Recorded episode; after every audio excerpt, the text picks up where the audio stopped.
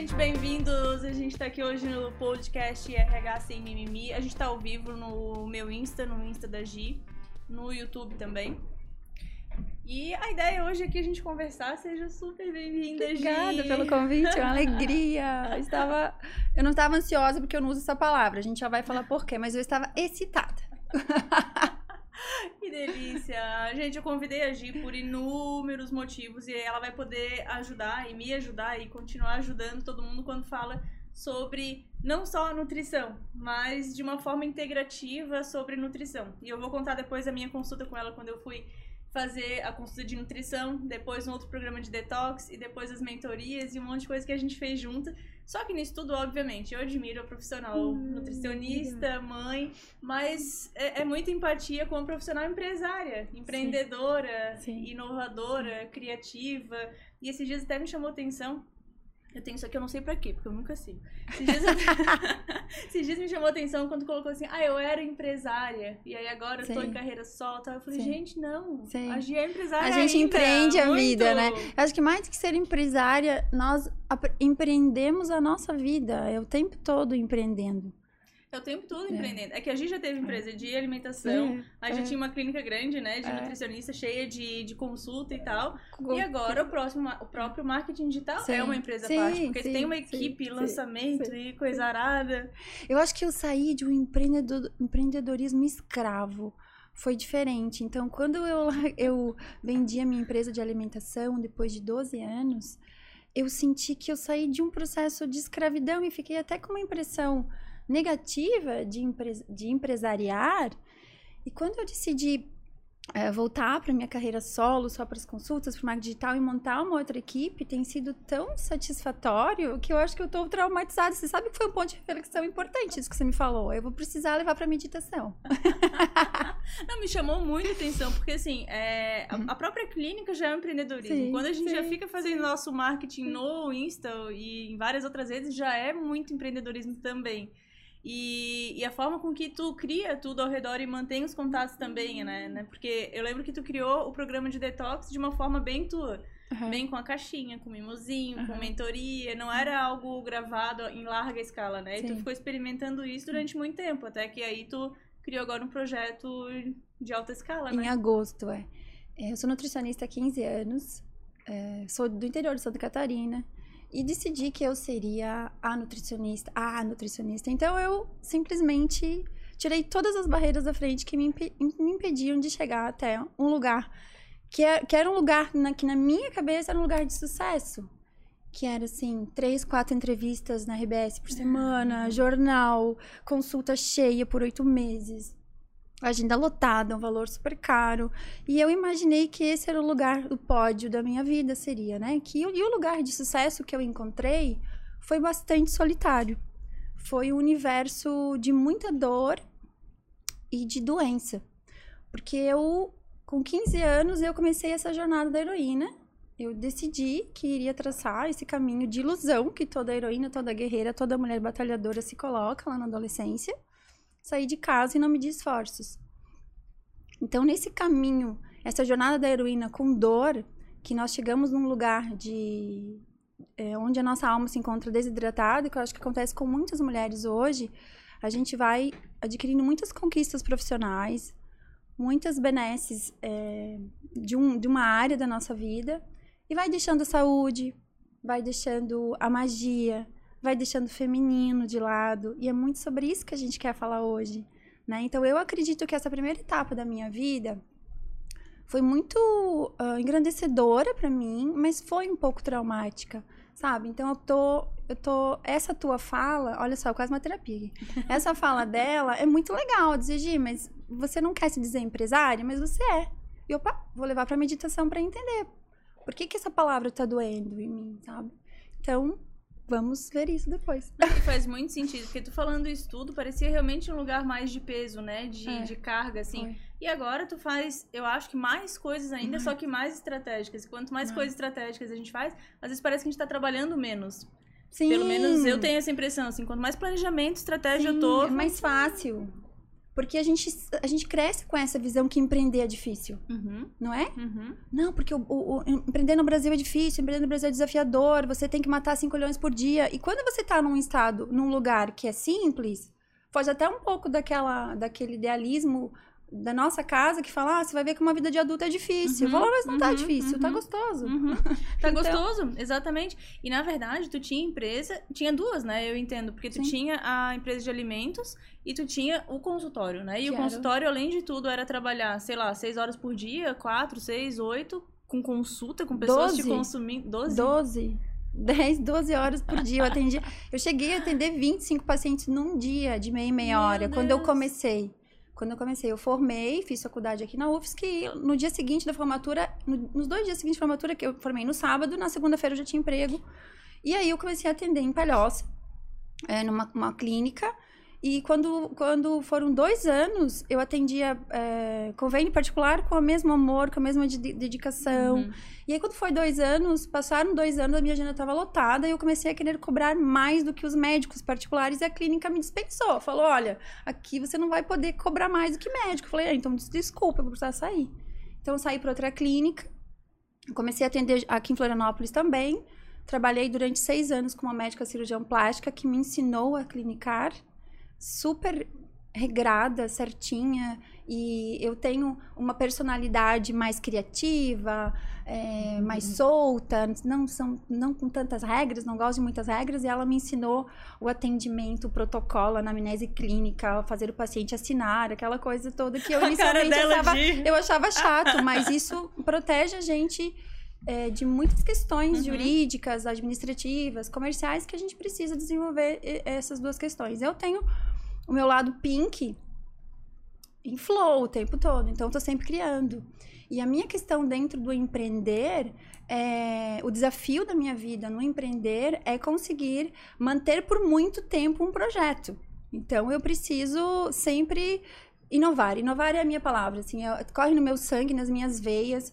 Há muitos anos, é, conhecer, antecipar o que vem, Uhum, Estar uhum. atento dentro da jornada da nutrição ou do próprio empreendedorismo em saúde, o que que vem é algo assim que me movimenta. Então, ficar cinco anos falando sobre emagrecimento, Não, e esse inovar, essa criação dá muito, Dá. gasta muita energia. Porque assim, Gasta. uma coisa é tu ir pra clínica e ficar fazendo a mesma Sim. coisinha, atendendo 8, 10, 12 seria pessoas muito por fácil, dia. é. É. Outra coisa é tu fazer isso inovando ainda no tipo de atendimento, oferecendo chazinho, conversando, mostrando os produtos que nem tu fazia, é, pensando no marketing, naquela época que já tinha, pensando Uhum. no administrativo, no financeiro, no pós-venda e um monte de outras coisas que envolve o atendimento clínico, envolve a empresa clínica, né? Mas ainda a parte da alimentação que tu fazia é, os cursos, né, de, de alimentação, aí tu vendia ah, os produtos embaladinhos, aí tinha tudo ali numa estrutura grande que também tinha que fazer uma gestão Eu daquilo, decidi que né? eu queria, assim, a hora que o paciente entrasse no consultório, ele tivesse todas as opções. Ah, você quer um atendimento em casa, você quer a caixinha pronta, congelada no seu freezer, ou você quer que eu te ensine? Então, aí eu errei. Aí eu errei. Personalizou muito, É, né? ali o que, que eu fiz? Ali eu quis atender todas as demandas do meu paciente.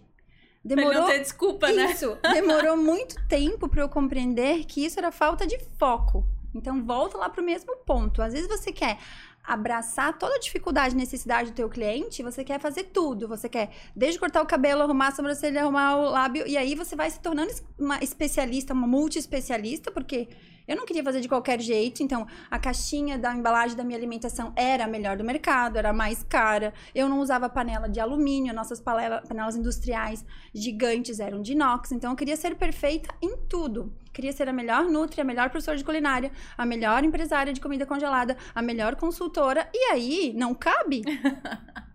E aí a pessoa falece. Não, é- é- aí exatamente. Aí quem fica fora? A mulher. O que, que eu fiz nessa Isso que jornada? na época tu nem era mãe, né? Não, não era. E nem pretendia ser mãe. Assim, eu não sonhava, eu não cogitava que coubesse na minha vida um filho. Quando alguém me perguntava assim, super workaholic, eu não tinha orgulho de ser workaholic, mas era o prazer da minha vida, a alegria era trabalhar, era criar, era fazer coisas novas, era dar certo. E a minha carreira foi de muito sucesso, mas com muitos erros, com várias falhas. E muito sofrimento, né? Exato. Então ia sempre no, no movimento mais difícil. Então, quando a- um pouquinho antes da pandemia eu resolvi vender a empresa, que tinha 12 funcionários, que era 800 metros quadrados de empresa, e que eu não conseguia mais gerir, eu, eu percebi que eu fracassei ali na gestão, que eu não conseguia estar em dois lugares ao mesmo tempo. Eu não conseguia ficar no consultório o dia todo e, e gerenciar. E tinha sócio, tinha outras pessoas, mas eu realmente pensei, isso não tá funcionando, eu preciso largar o osso eu preciso aceitar o fracasso, porque às vezes a gente confunde no empreendedorismo algo que eu aprendi assim, foi que a gente confunde. É insistência com teimosia. Uhum, uhum, Isso uhum. eu vim de uma cidade do interior, eu tenho uma educação imigrante, de pessoas que batalharam muito e que não desistem. Então eu não desisto. Só que o que acontece? Eu passei do ponto. Não, foram 12 anos, né? Não, Não passei foi tipo do dois ponto. anos pra. ah, Passei do ponto, eu não tinha o retorno financeiro que eu queria, eu não conseguia, por mais que eu criasse ali tudo perfeito, a caixinha quando chegava para o cliente era perfeita, mas eu não tinha a satisfação em vários pontos que eu precisava, que uma delas era financeira. Né? Uhum. Então, um, um negócio da, né? Um negócio acabava utilizando o dinheiro do outro. Então, eu Uhum, vi que era um uhum. dreno. Uma das empresas era um dreno.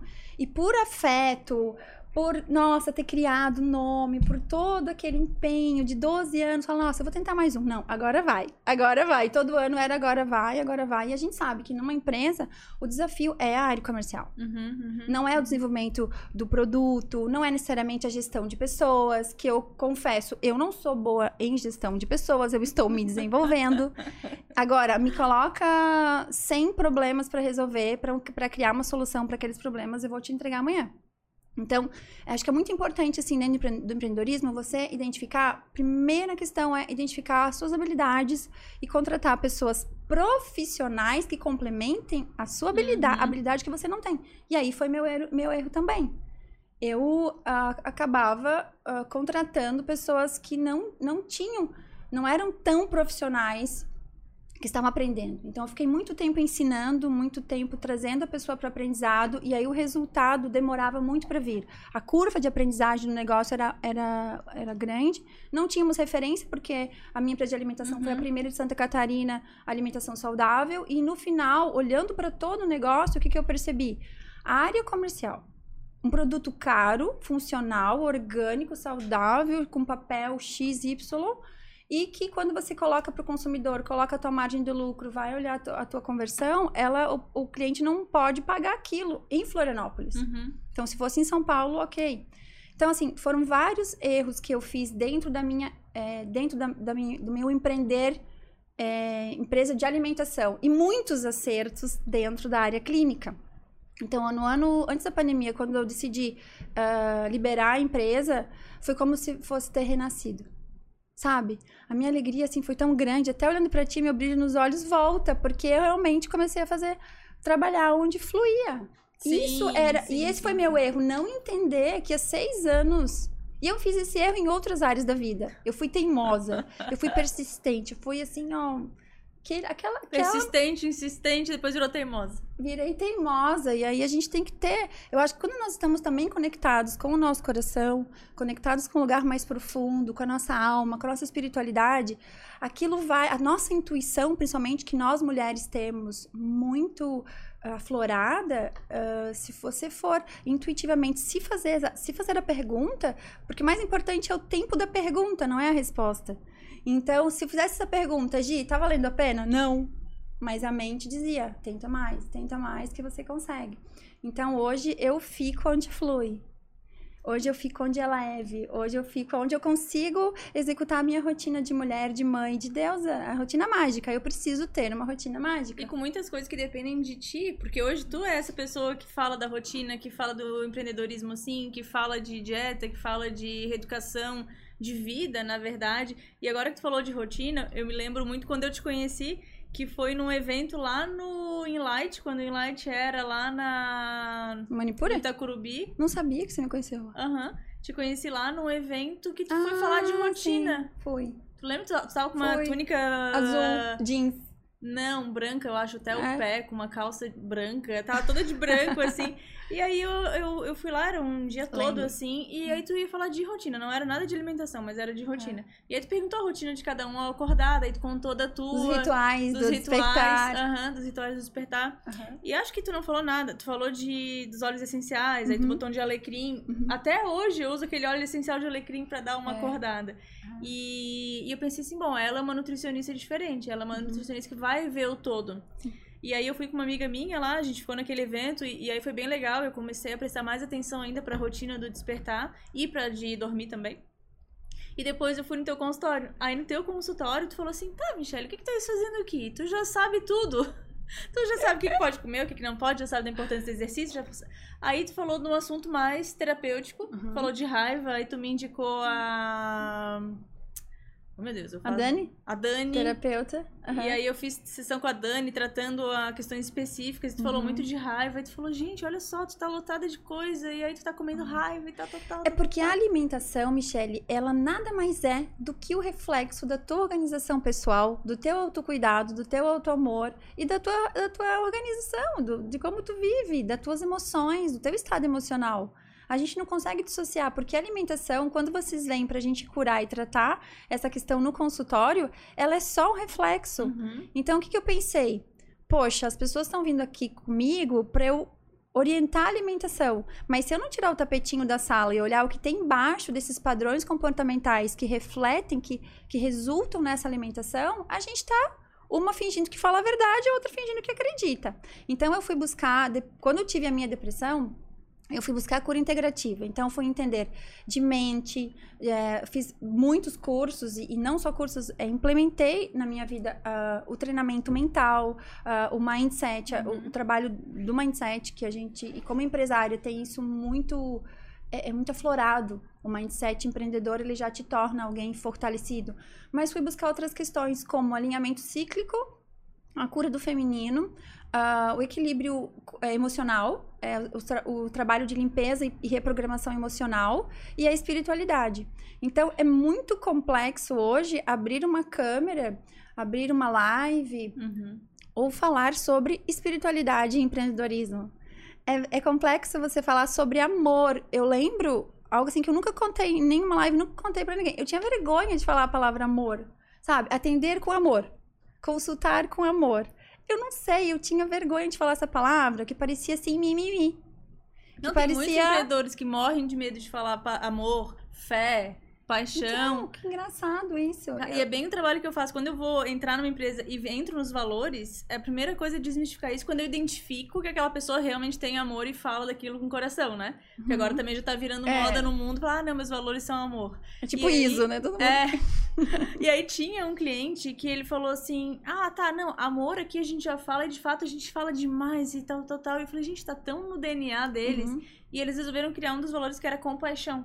Então, assim, não é só o amor, mas o que, que a gente faz com o amor aqui? De fato, a gente trabalha com compaixão. Imagina, compaixão num dos valores de empresa, né? Quando que a gente ia imaginar isso? Quando que a gente ia colocar energia e poder falar de energia numa empresa?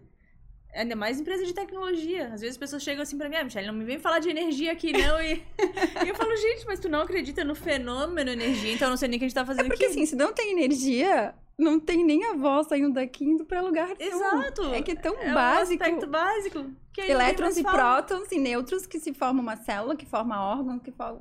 Exato, as coisas não se atraem, não se repetem, então uma coisa tem a ver. E a gente tá falando de pessoas, a gente tá falando de um monte de coisa que conecta, É. né? Então vamos ver a conexão no negócio. É porque o masculino, a mente é linear, né? E as o que que acontece quando nós mulheres empreendemos? A gente acessa a energia masculina mais fortemente. Meu Deus, muito. E essa energia, como é que ela é? Ela é sim ou não, um mais um igual a dois, certo ou errado.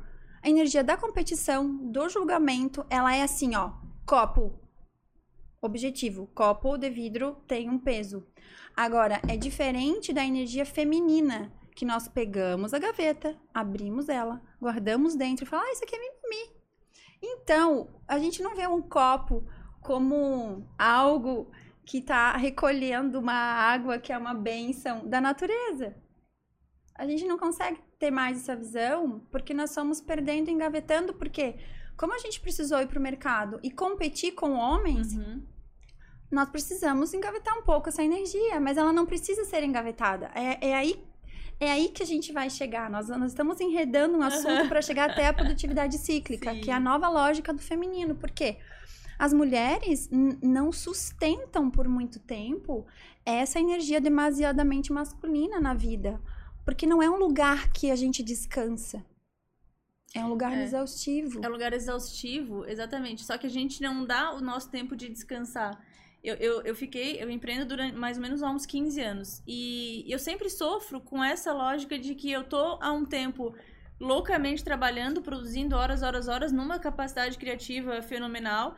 E de repente, num determinado período do mês, eu morro. E aí eu já fiquei com esse assunto um tempo, um tempo, um tempo, um tempo. Aí eu levei pra minha última terapeuta. E aí eu falei assim, Ana, parece que eu tenho quatro pessoas dentro de mim num mês. Mas tem Aí foi o que ela falou, mas tem. Aí ela começou a falar da ansiedade, não sei o que, não sei o que. E aí eu falei assim, ansiedade, a gente... donzela, a mãe e a criança. Aí eu falei, tá, tu salvou minha vida, agora tu explicou Hum. a minha quadripolaridade. Olha, a gente não sabe disso, isso é o básico. Isso é o básico? E nunca ninguém tinha me ensinado até eu ficar doente e buscar a cura do meu feminino. E olhar para aquilo. E não. E, e- e, assim, não é. sag- Não é. A cura do feminino não é assim. Colocar o feminino no altar, lá no céu. Não é. Não é. é, como fala assim, tem uma palavra que tá, tá fugindo. Ah, não é colocar aquilo como o superior a tudo, feminino. Uhum. Porque aí você tá tirando o masculino também. A ideia é integrar. Mas isso que você falou agora é o básico que toda mulher deveria saber e a gente não sabe. Não, e eu comecei a estudar o feminino de um ano e pouco pra cá, porque até então tinha abuso dessa palavra. ah, essa porra de feminino, deixa eu ganhar dinheiro aqui, trabalhar. E eu falo, gente, sério, me davam. Um... E aí eu comecei a pensar. a mesma coisa. E eu comecei a pensar, e aí foi muito na pandemia, porque assim, quando deu a pandemia, eu parei de trabalhar 15 horas na rua e fiquei em casa sentada no sofá, sem saber o que fazer. E aí eu comecei a ficar tranquila com aquilo depois de uma semana pirando, né? Então a gente fechou as portas, eu perdi dois clientes já no mesmo dia, todos os outros é, startaram, é, pausaram o contrato. Aí eu fiquei uma semana assim, me batendo sozinha Louca. louca, achando que eu ia falir.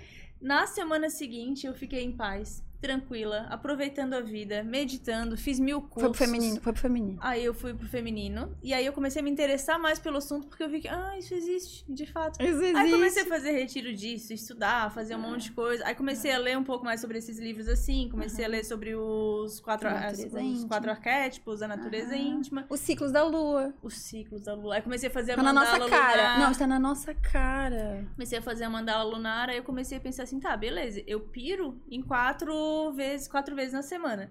Mas tem duas que são mais parecidinhas, tem outras duas que são mais parecidinhas. Quatro vezes no mês. No mês. Uhum. É, no mês. E eu pensei, gente... Tô, tô tentando salvar ela. É, assim, no mês. Defender.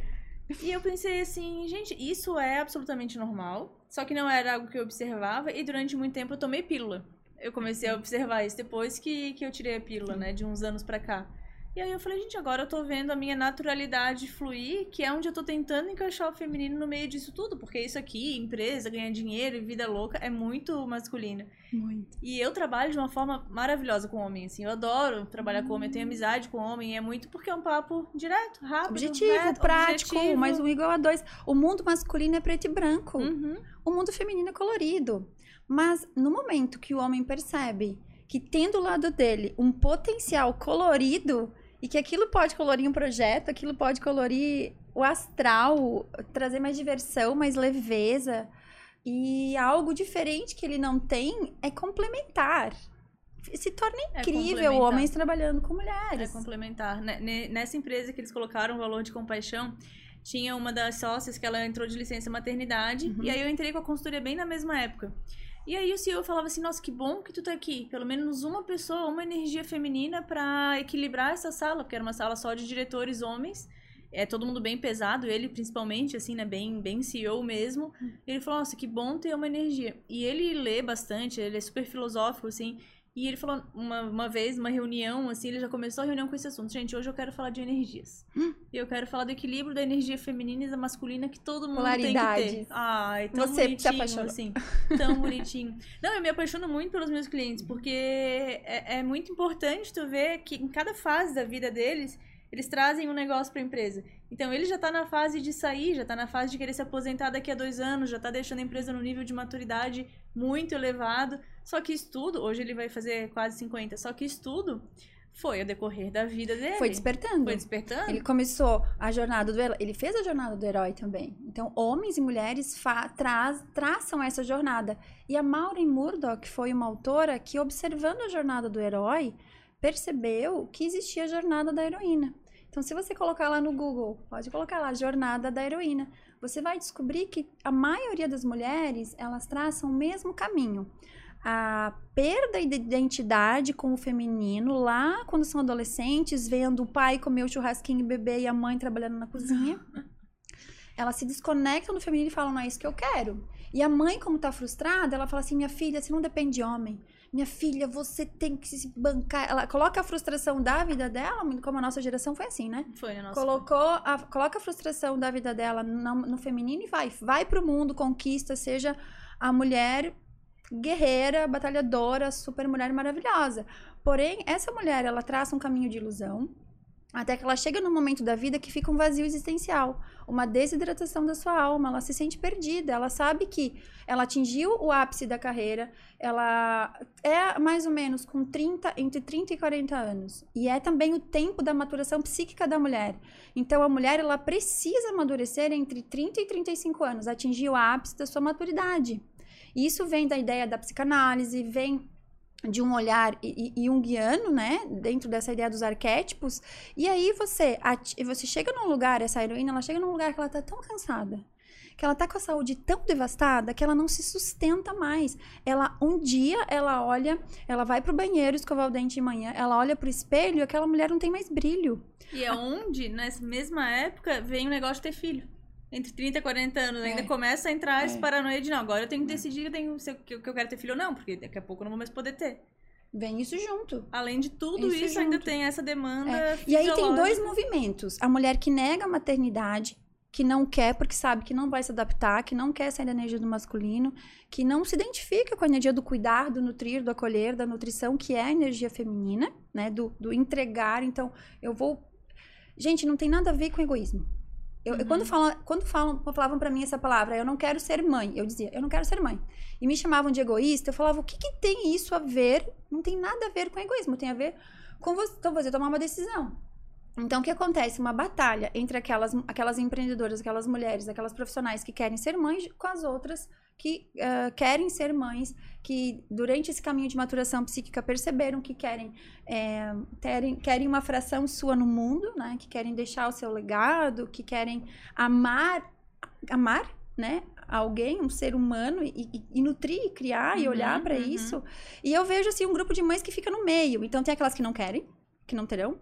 Tem aquelas que querem muito, que tem essa energia do feminino, às vezes, assim, desde muito pequenininha, elas querem, elas querem casar, Sim, elas querem é isso. É o sonho de vida. É o sonho de vida. Então, existem. E existem as do meio, que fui eu, no caso, que de repente. Né? Sério? Sem planejamento. Assim? Sem planejamento, porque, segundo meus médicos, por excesso, eles não, diziam, não diziam que era por excesso de estresse. Mas eu sei que era, eu não podia engravidar. Eu tinha síndrome dos ovários policísticos. Uhum. E aí, tudo desregulado, menstruação, aquela bagunça hormonal por causa do estresse. Mulheres, entendam o seguinte: bagunça hormonal é estresse. É má alimentação. É inflamação crônica, silenciosa que está acometendo, está indo no teus, nos teus sinalizações uhum. hormonais e neuro, neurotransmissores e devastando ali. Então, não tem como. Então, a, a mulher, ela, aquela que está na linha do meio, que engravida sem planejar, ela também fez dois caminhos. Um, ou ela desperta pro feminino, que foi meu caso. Então a minha filha me curou, porque ela me colocou num lugar de, opa, uau, eu cuido de todo mundo agora. Gente, agora eu tenho alguém para cuidar, eu, eu, preciso mudar. Eu despertei, despertei, eu já vinha no movimento de cura do feminino, por ah, isso que tá. eu engravidei, inclusive.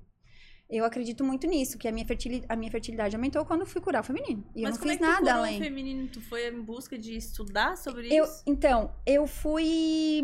Porque estudar é masculino, né? a gente vai querer aprender sobre curar o feminino, porque o feminino é o sentir.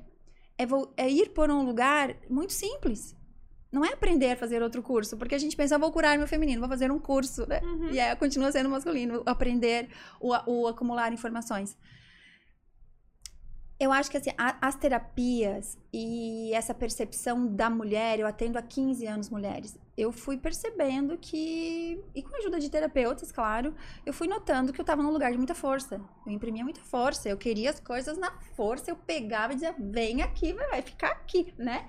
E eu percebi que não precisava ser assim. Então, o processo de cura do feminino não, é- não foi um portal, não é algo assim que raras pessoas acessam, mas é um lugar que, quando você percebe, você vai adoçando pequenas atitudes no teu dia, assim, desde a forma que pega água, da forma de se vestir. Eu já não gostava de rosa, para você começar. Eu dizer, não, é feminino demais para mim.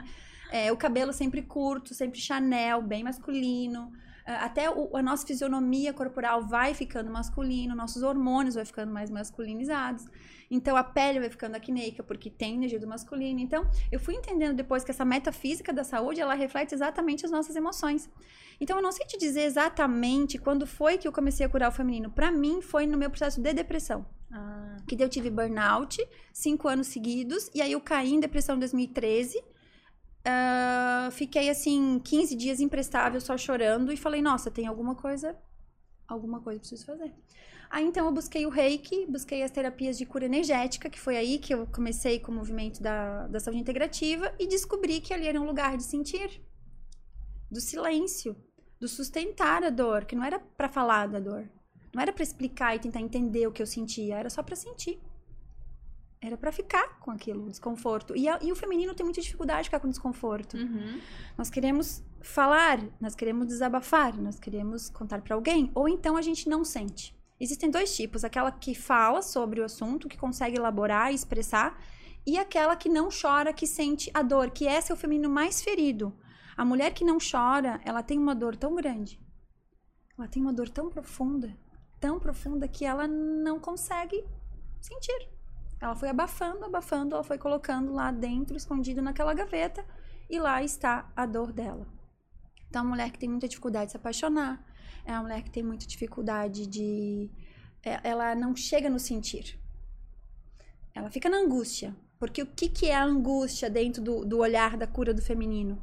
É o não querer acessar a dor. Então eu nego. Uhum, eu fico uhum. aqui, eu vou me distrair, eu vou comprar, eu vou malhar. Eu, eu, eu vou fazer alguma coisa para não entrar ali dentro e me encontrar. Então, só voltando para finalizar aquela questão do dois, dos dois grupos de mulheres, Uhum. que quando engravida, quando de repente tem filho ou quando tem pressão do marido, eu acho que acredito que tem dois caminhos ali. A primeira é despertar para o feminino e sentar na maternidade, dizer, ok, agora eu vou mudar, tenho algo diferente para fazer, e tu conseguir olhar para aquela criança, olhar para aquilo, sentir que, que doa, sentir que nutre e, e colocar a intenção ali, porque a maternidade é uma função, é um, é um entregar. É mais uma função A na vida. é, a maternidade, ela não é um, um ganhar. E eu acho que aí muitas mulheres erram. Elas pegam a fome emocional da mãe e jogam no- na criança. Elas querem ser amadas, por isso que elas Uhum. vão ter filho. Gente, eu não sei se tem erro pior que esse. Olhando assim pra, pra linha do feminino, querer filho para ser amada é dar um tiro no próprio pé. Coitada da criança já vem com uma demanda, né? Mas, isso, mas isso acontece muito, muito. Você não imagina quanta mulher tem um vazio existencial, pega aquele vazio e coloca no filho. Então eu vou ter filho, porque ali eu vou encontrar o amor. Só que a maternidade é uma doação, é uma função. Então, tem aquela mulher que, é, graças a Deus, como eu, a- acordou e falou: opa, agora eu preciso ser mãe e isso vai. vai eu preciso de, de colocar feminino ali. Ou então tem o segundo tipo, que é a mãe que transfere. Ela faz uma terceirização da maternidade. Uhum. Então é aquela mulher que só consegue ser mãe se tem babá o tempo todo, se tem ajuda o tempo todo, se a mãe tá sempre junto o tempo todo, ela tem uma insegurança, ela tem ela, ela tem pou- ou ela tem pouco poder pessoal ou ela transfere porque ela não tem paciência. Então é aquela mulher que não consegue sentar no chão da sala e brincar com a criança. Por várias vezes eu tô nesse lugar. Não, e, e tu teve filho. Tu tava casada quando tu teve a Loli? Tu casou, separou, ficou um tempo? É, eu, eu estava num processo de retomada de uma relação de 10 anos, eu estava em separação. Ah, cacete. Foi bombástico. e aí, com dois meses, eu contei isso no post da maternidade que eu fiz ontem. Com dois meses, eu olhei para aquilo e falei: bom, Eu estou feliz aqui nesta relação, independente de estar grávida ou não? Eu estou feliz aqui, eu quero ficar aqui, é aqui que eu quero estar? Não. Então, com dois meses de idade, é um fato bem triste. Com dois meses de idade, combinado, tava tudo tranquilo. Com dois meses de idade, eu saí do consultório. Eu cheguei em casa, peguei ela nos braços, falei: Bom, filha, agora a gente vai para nossa casa. Foi muito difícil. Foi muito difícil. Só que eu optei pela minha felicidade, porque eu sabia que passariam três, quatro anos, eu estaria lá naquele lugar onde eu não, não era feliz como mulher. Porque eu tinha engavetado a mulher. Não, e olha quanta coisa aconteceu em 3, 4 anos, depois Gente, da tua decisão. Sério, a minha vida, ela virou assim, ó, de ponta cabeça. Isso que eu nem sei detalhes. Não, eu, não. eu sei muito por cima e já acho que é bastante coisa. Quando a gente decide pela felicidade, quando a gente decide pelo caminho do amor, que é o caminho que faz teu coração brilhar, que é o que você sabe intuitivamente que é o certo, que não é o lugar do medo, que não é o lugar da mente, que não é o lugar do ego, que é masculino, ego. quando você desce pra cá, é, com a força que você tem, com a resiliência que você adquiriu durante tanto tempo empreendendo, eu acredito muito que o empreendedorismo me trouxe essa resiliência, Oh. essa força, ah, você vai, sabe? Então, assim, ó, é, a vida, ela é muito breve pra gente ficar num lugar que não preenche a gente, que não preenche a nossa alma, seja um trabalho, seja uma situação, seja um relacionamento. E, e durante 10 anos eu teimei também em ficar ali e dizer, não, eu vou conseguir, vai dar certo. Mas você pensa, quando você é uma mulher que tá na polaridade do masculino, a relação também, a chance de dar certo é muito é baixa. mínima, né? Então é muito baixa. Então, é... eu, falo, eu falei ontem no post que eu fiz sobre maternidade que com dois meses eu decidi pela minha felicidade. E é isso que eu quero passar para minha filha. Que não existe lugar mais seguro, não existe lugar de mais paz, não existe lugar mais incrível que você possa estar do que o lugar que te traz satisfação, que te traz felicidade, onde você se sente realmente que está em casa, o lar da sua alma. Eu acho que tem a ver com isso, a gente encontrar o lar, é, é, o lar dessa, dessa alma que está precisando. E quando você está nesse lugar, você sabe que é o certo. E a culpa materna que tu tava falando antes de começar? O que, que é isso?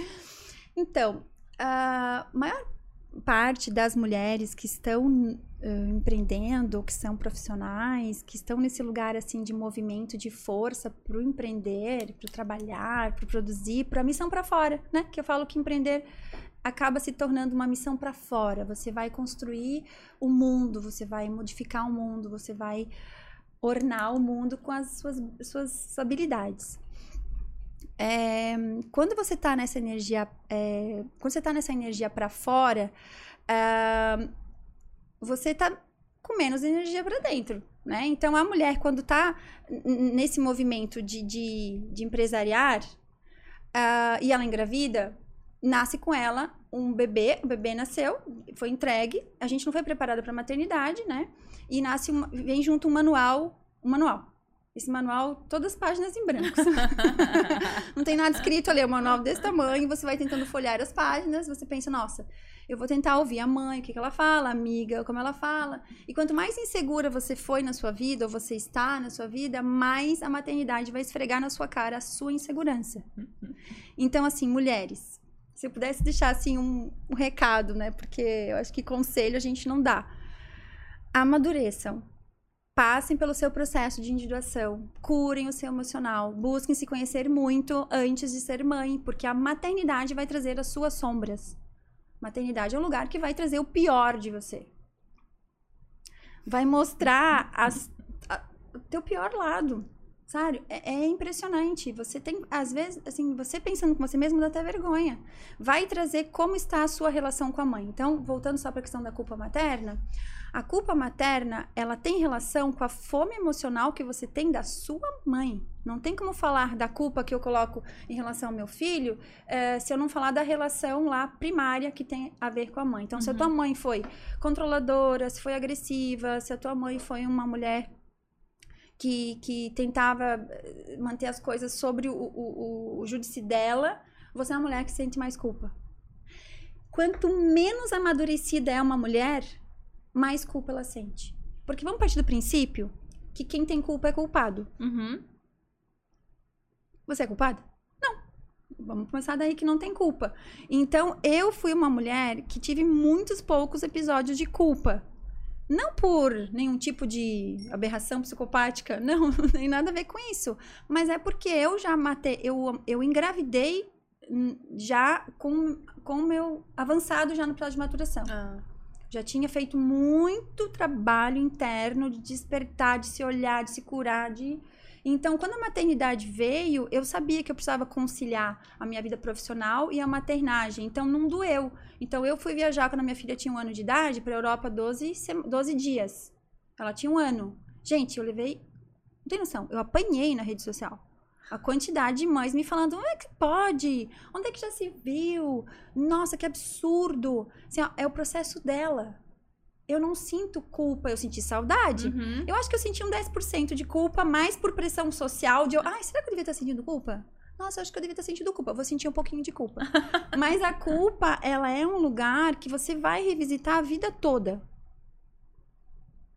Então, quanto mais o tempo passa, menos culpa você sente. Mas não é um lugar que você. É, a gente projeta a ilusão do que, que é ser mãe, do que, que é o papel perfeito, do que, que é o ideal, do que sua mãe foi, do que sua tia foi, do que alguém foi. Você projeta isso, você se frustra porque na prática não tem como conciliar. Uhum.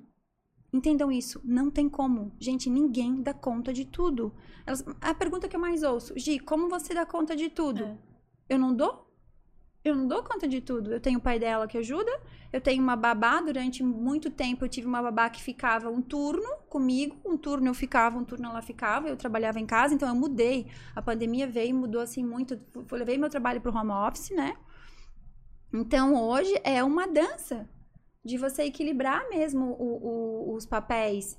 Mas a culpa, ela vem de um lugar de muita dor, porque você vai passando gera, eh, de forma geracional. Então, a culpa vem da sua mãe com você, por isso que ela te criou da forma controladora, talvez como Uhum. ela foi, ou, ou, ou muito metódica, aí você passa essa culpa para sua filha, a sua filha passa a culpa, você tem que quebrar esse ela.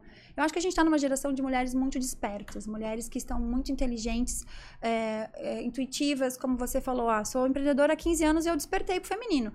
Existe um movimento mundial, um movimento ah, grandioso de despertar espiritual entre as mulheres. Se eu falasse sobre isso há cinco anos, nós não, acho que Sim, não, e é muito as pessoas porque... não aceitavam esse assunto. Não. Falam, o que, que essas duas doidas estão Não. falando num, num, num podcast de RH sobre espiritualidade? Até sobre meditação, né? Às vezes eu falo meditação ou mindfulness em alguma empresa e as pessoas olham assim, ai meu Deus, o que, que essa louca tá falando aqui? Riponga. Tem uns que ainda falam assim, deixa eu te passar o... É riponga, né?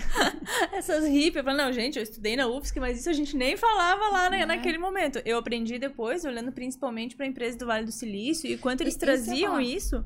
E, eu acho, e que o eles, quanto des- eu acho que eles desmistificaram um pouco, Isso, né? e o quanto isso gera produtividade, gera uma Isso. energia mais tranquila para as pessoas poderem produzir cada vez mais e melhor. E eu consegui passar em várias situações da minha vida por causa da meditação. O detox que eu fiz com a Gi foi uma delas, assim. Sim. Eu pensei assim, como é que eu vou ficar um mês sem comer nada do que eu A gosto, gente sem tira cinco beber, alimentos bem comuns na minha mentoria de detox. Bem comuns, entre eles o café. Entre eles o café. Então, assim, primeira semana eu já tirei o açúcar completamente, as frutas doces, tudo, tudo, tudo, e o café. Uhum. E aí fui tirando tudo, né? Aí a gente falou assim: ah, vamos tirando aos pouquinhos. Eu falei, ah, quer saber? Já que é pra tirar essa merda, vou tirar de uma Mas por quê? Porque você é, tem um mindset firme, você tem um mindset Cara, forte. daí tirei. É, Só que a gente falava sempre de meditação. E a é um partir pilar, do é um primeiro momento. essencial. Tirei, no mesmo dia que eu tirei, eu já comecei a meditar duas vezes por dia. E aí o programa era de um mês. E eu resolvi estender mais um. E aí resolvi estender mais um. Só que o mês inteiro de dezembro eu não consegui cumprir por causa da, das festas. Sim. uhum. Mas eu fiz assim, dois meses e 20 dias inteirinho, certinho, meditando absolutamente todos os dias. E, e é a mesma coisa que eu sinto quando eu tô em retiro ou quando eu tô em algum outro lugar sem tanta demanda. Eu fico lá tranquila, eu não sinto fome, eu não sinto ansiedade, eu não Tá sinto vendo? nada. E É. quando tá na vida louca, e sem meditar, sem olhar pra gente, e aí o que me chama atenção nisso é que assim, eu sempre olhei pra mim, imagina, eu fiz psicologia, fiz terapia desde acho quase a primeira fase, fiz retiro, meditação, um monte de coisa, e eu despertava pra mim. Mas nunca nesse olhar do, do feminino, assim, que veio de pouco tempo pra cá. E, e é muito Mas olha louco. que lindo. Mas assim como você, tem milhares de mulheres despertando pra isso. Tanto que o meu Instagram todo dia chove mulheres falando: Nossa, que legal que você tá falando disso. Eu falei: ah, Mas primeiro eu tive que quebrar a cara, né? Não foi assim algo assim, ai que lindo, estudei, aprendi, estou passando. Não, eu É. esfreguei a cara no chão. Sabe aquela coisa de você pegar um ralador e ralar o joelho, assim, quando você cai na areia? Sabe E, e tem coisa que o mundo não permite, gente. As empresas não permitem. Por exemplo, tu vai admitir numa empresa cheia de homem que tu naquele dia tá um cocô porque tu tá com cólica. Ou porque tu tá com É. TPM. Ninguém deixa. Ou que Eu tu acho tá que é um rendendo... espaço que a gente deveria conquistar, né? Com o tempo, eu Sim. acredito que esse lugar vai ser vai ser básico. Eu acredito que as empresas, as empresas estão se espiritualizando. Eu tô, tô indo muito para São Paulo. E a Gabriela tá rindo, né? Tô indo para São Paulo e, e tô entrando em contato com empresas grandes, multinacionais, que têm sede no Vale do Silício, São Francisco.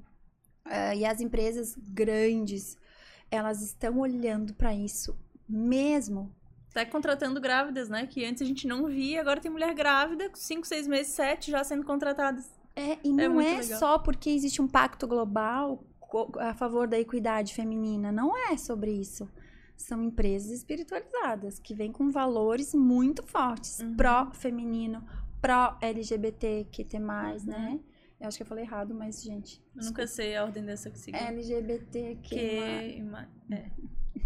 Então, é, empresas que estão olhando com, com muito amor, com muito amor para essas questões, é, não só porque é uma demanda da ONU e que isso vai ser mais um ISO, mais um carimbo, mais um Uhum, selo na empresa. uhum, uhum. Mas olhando isso com carinho.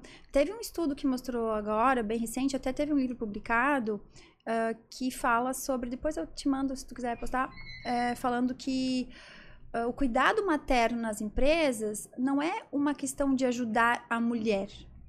É uma questão social, econômica, porque essas mulheres estão criando, estão educando os homens do futuro, Uhum. as- ah, os seres humanos do futuro.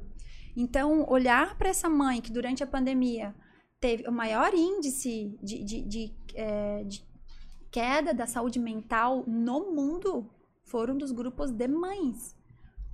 Imagina, a gente, todo mundo sabe o que aconteceu, né? A gente ficou sem escola e sem ajuda e sem nada, e o trabalho home office, né? Lindo, e você lá com a Não era criança fazendo- folga, não a era criança folga, era fazendo home assim, ó, office. empurrando, né? Empurrando a criança. Ai, ai, tô na reunião, tô na reunião. Então a criança ficou na tela, né? A criança ficou sem assistência. É, nós ficamos é, co- com o, o sapato empurrando o- a roupa suja lá de baixo para não aparecer no vídeo e enquanto isso fingindo linda, perfeita, maquiada, tá tudo bem. As mulheres envelheceram cinco anos em dois. Tenho certeza. Sim. O nível de o nível de estresse que nós passamos, o desafio, eu acho o seguinte: saúde mental é o novo Bitcoin.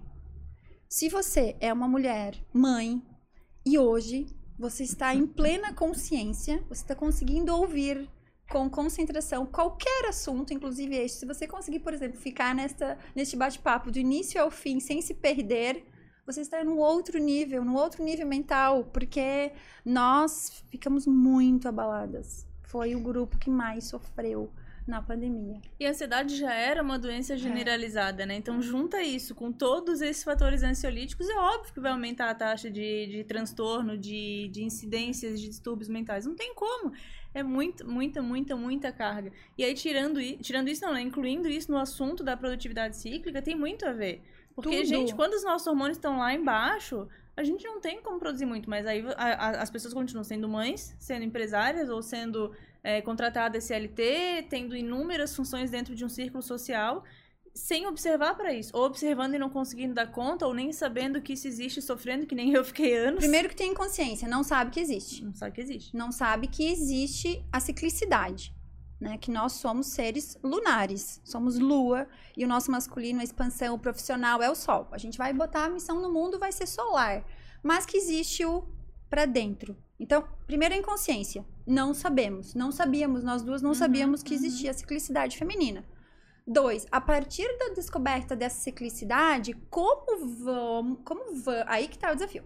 Como vamos implementar e levar essa ciclicidade, solicitar esse respeito dentro das nossas empresas? Porque imagina para o homem, ele olha para esse assunto de ciclicidade e fala: como assim? Não tá entendendo. Eles realmente não entendem, porque o- a testosterona do homem, gente, ela sobe ali com 10, 15, 20 anos, ela só vai cair lá com 40, 50, 60, e é aquilo dali, né? Agora, a mulher, durante o mês, ela tem 7, 8 picos de progesterona e estrogênio E realmente é diferente. Agora, o que acontece? A maioria das mulheres estão menopausadas, quimicamente falando. Estão Hum. ah, usando pílula, usando métodos contraceptivos, onde elas não têm essa ciclicidade. Então também elas não reconhecem. Elas não conseguem. Mas Ela... vou te dizer que era uma benção, hein? É, Gente, mas eu é era assim, ó. estável. Ai, que alegria. Estável. Mas você Uhum. sabe que a menstruação, dentro do, do, do entendimento que eu tive de curador feminino, ela fala o seguinte: que olha que interessante essa visão. Talvez você não sei se você já tenha ouvido. Que a maturação da psique da mulher ela acontece no ciclo. Hum. Ela precisa do ciclo para acontecer. Porque todo mês é um ciclo de vida, morte e vida, ó. Você enche o endométrio, cria, cria, cria, Uhum. nutre o endométrio. E depois, junto com a menstruação também, precisa ser liberada a energia do que não deu certo no mês. Então, pensa, pro corpo é um estresse. A, a mulher... ah, é um estresse para a mulher formar um endométrio, não tem o feto, né, não, não, teve, não teve a gestação, então você libera, elimina com Uhum. sangue. Esse é o projeto perfeito da natureza, da impermanência, porque tudo é ciclo, vida, morte, vida. E no empreendedorismo a gente não, tem, não entende isso muito também. Sim, só que aí tem esse ciclo morte e vida, e na morte, quando não dá certo e sai, tem uma dor. Tem uma né? dor. É uma dor física, é uma dor Isso, emocional, é um negócio isso. que a gente tá lá louca, não sabe nem porquê. E às É uma vezes dor não que conecta. tem que ser vivida. É Tem uma que dor que precisa ser vivida pra, pra tua maturidade. Sim, porque quando a gente toma pílula, dependendo da pílula, também tem ah, uma tentativa de ciclo, né? Mas que sai um pouco de sangue ali, tem a Uhum. menstruação, mas não tem a, a ovulação, né? Não tem essa coisa toda que, que dá esse transtorno todo na cabeça. É que as mulheres não querem passar por esse transtorno. Acaba se tornando um prejuízo para a vida profissional Uhum. dela, o transtorno menstrual. Mas, a partir do momento que eu descobri que, nossa, eu consigo avançar mais como ser humano, como indivíduo, me conhecer, aprender e ser mais natural, ah, e ser mais leve também, ser mais feminina, a partir do momento que eu não uso mais pílula, eu, eu, eu, eu usei pílula há 10 anos.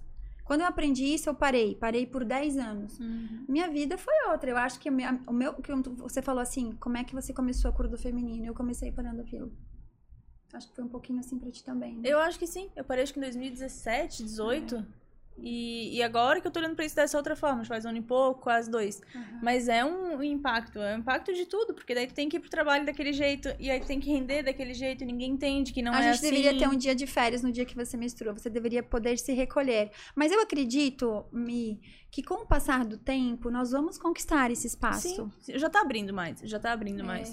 Tem bastante empresa Sonho. com essa história da, de já contratar pessoas, mulheres grávidas, eu já acho que é ótimo. Tem empresas que eu já vejo com mindset de que assim, tá doente, tá meio jururu, fica em casa. Olha que lindo! Isso é olha Que, olha, lindo. eu me arrepiei toda, porque isso é um respeito. É, um respeito. Tô toda arrepiada. E isso veio depois da, da desmistificação da, do controle de jornada, né? Que o home office, a pandemia nos tirou. Muitas empresas já faziam isso, mas tinham muitas ainda de tecnologia que não aceitavam home office, não aceitavam a, o não bater ponto, o não cumprimento de jornada de trabalho, regra. de regra. Eles e aumentou a produtividade, não aumentou? Aumentou a produtividade. Na pior das hipóteses, manteve. Sim. E quem diminuiu a produtividade eram pessoas que não eram produtivas no escritório, das 8 às 6. Entendi. Então, com essa lógica, o que, a gente entende? Se eu quiser passar um dia mal em casa, eu vou passar porque no outro eu vou recuperar. Agora, o que, que adianta eu ir pra empresa é, ruim? Se arrastar. Me Passar arrastar. o dia tomando café. É, fica lá o dia pessoalmente, corporalmente fingindo que tá trabalhando. Então tem muita empresa que já tá ligada nisso, né? Que entende que eu não vou fazer isso com o ser humano.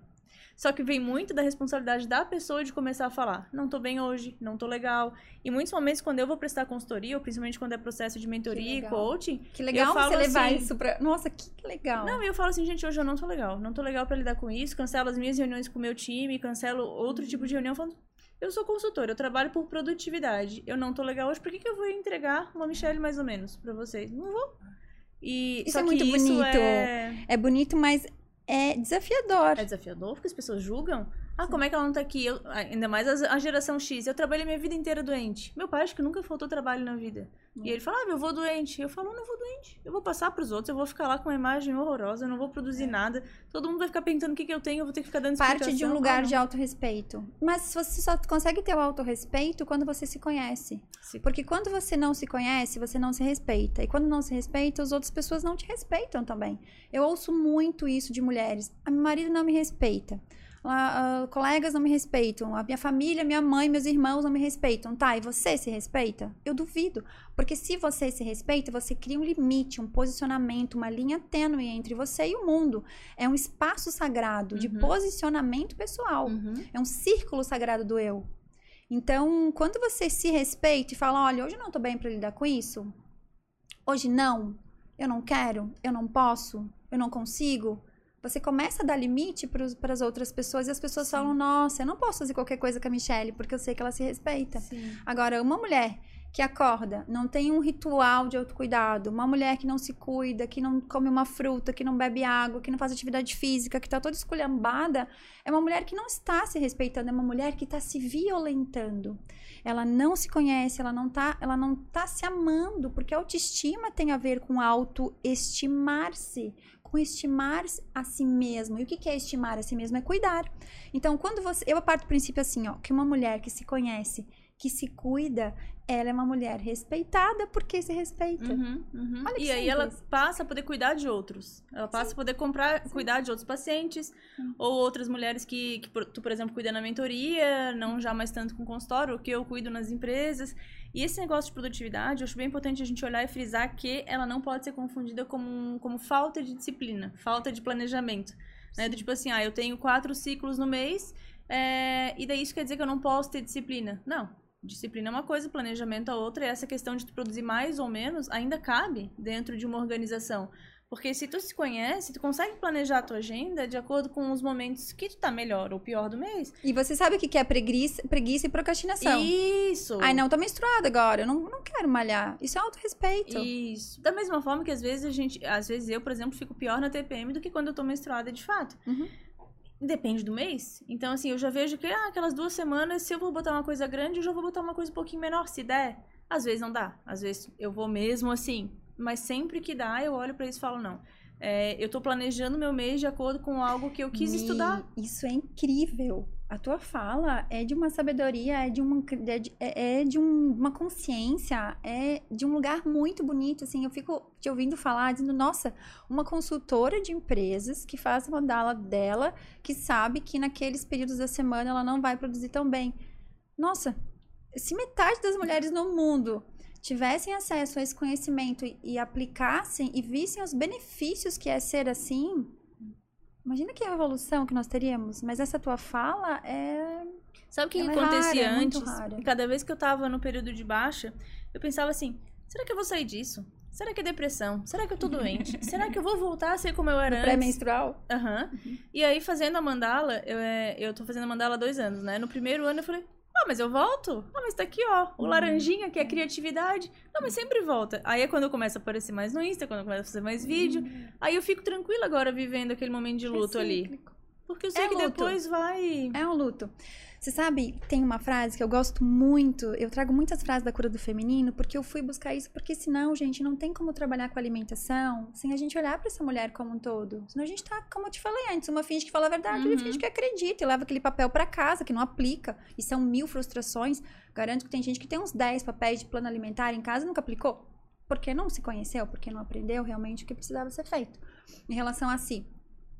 Mas é, é- essa, essa tua fala, assim, é, é algo é, é é tão especial que eu fico pensando, minha nossa, é- é, sai. se- eu fico tão feliz porque sai de dentro do- das nossas mentorias ali que a gente conversa sobre o sagrado que não é idolatrar o feminino. Já existem empresas, então, que estão olhando para isso? Tu já consegue colocar e aplicar isso dentro de empresa? Um pouco dessa mentalidade? Bem pouco. Bem, Bem pouco. pouco. Eles me respeitam. Como é que é? Mas eles Resistente? não aceitam muito fazer isso com os colaboradores. Então, assim, com exceção dessa empresa que tem, assim, abertamente, tu não tá bem, fica em casa, Uhum. tem outras que é só assim, tu tá com gripe, passando algum vírus, tal, fica em casa. Não é Entendi. tão relacionado ao ao teu bem-estar versus o que tu entrega pra empresa. Uhum. Mas eu vejo que já tá melhorando, já tem mais espaço pra discussão. Antigamente, e antigamente, assim, coisa de três anos atrás, quatro, cinco, eu ouvia assim, ó, não quero que tu contrate gay, não quero que tu contrate mulher. Aí tu entrevistou mulher, investiga se ela vai engravidar. Quando que ela engravidaria? Quando que, que ela vai casar? E era uma coisa que, assim, eu, eu trabalho com RH desde que eu tinha 20 anos, então eu sempre fui ouvindo isso. E eu pensava, ah, é uma característica do mundo, de mercado e etc. E aí, Nossa. e, eu, e, e pra mim aquilo já tava normalizado. Quando eu virei consultora, eu falei assim, não, agora a consultoria é minha empresa, eu faço dela o que eu quiser, então eu posso aceitar o tipo de cliente que eu quiser. Se algum cliente me falar isso, eu vou pensar. Então, assim, o primeiro que me falou assim, não quero que tu contrate gay, eu falei, então tu contrata outra consultoria, porque eu não vou fazer processo pra ti. Uau.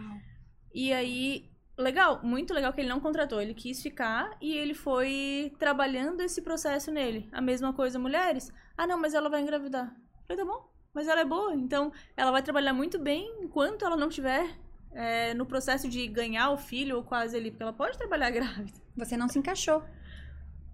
Hã? Você não se encaixou no sistema vigente. Exato. falou, não, eu vou levar os meus valores. Exato, mas isso porque eu era consultora. Então, o que, que eu pensava? Eu tenho 20 clientes. Se eu perder um, tá, eu vou perder uma receita. Mas agora imagina quem é um RH interno, uma, uma, uma gestão Uma empresa interna. que precisa seguir as A normas. pessoa vai falar isso, ela fala, meu, mas se eu falar isso e o meu diretor não gostar, eu vou ser despedida? Eu vou Sim. embora? E aí ela perde aquilo tudo. Então eu entendo também por que, que o mundo ficou refém desse tipo de, de contexto. Mas agora, ainda bem que existem alguns selos, por exemplo, que promovem isso. Então tem muita empresa que quer ganhar o selinho, Aham. mas ela quer ganhar o selo por marketing, ela não quer mudar. Pois é, tava conversando sobre isso outro dia. Aí ela acaba mudando na força, e que bom, de uma certa É. Sim, forma, sim. né? Mas não é um processo tão orgânico assim. Então, assim, para ter muitos negros em empresas, foi preciso um monte de coisa. Algumas que eu sou contra, outras que eu sou a favor, mas foi preciso e vai ser preciso durante algum tempo ainda, né? Pra gente trabalhar a diferença. Mas hoje eu já vejo mais mulher em cargo de gestão, já vejo mais mulher sendo ouvida. Isso que eu sempre trabalhei com empresas de TI, engenharia, coisas que Uhum. tinham muitos homens. Mas é uma questão de a gente se posicionar. Então, sempre, eu, eu sempre tive uma energia masculina muito forte e isso foi fortalecendo pelo meio que eu tava. Uhum. E o negócio foi indo.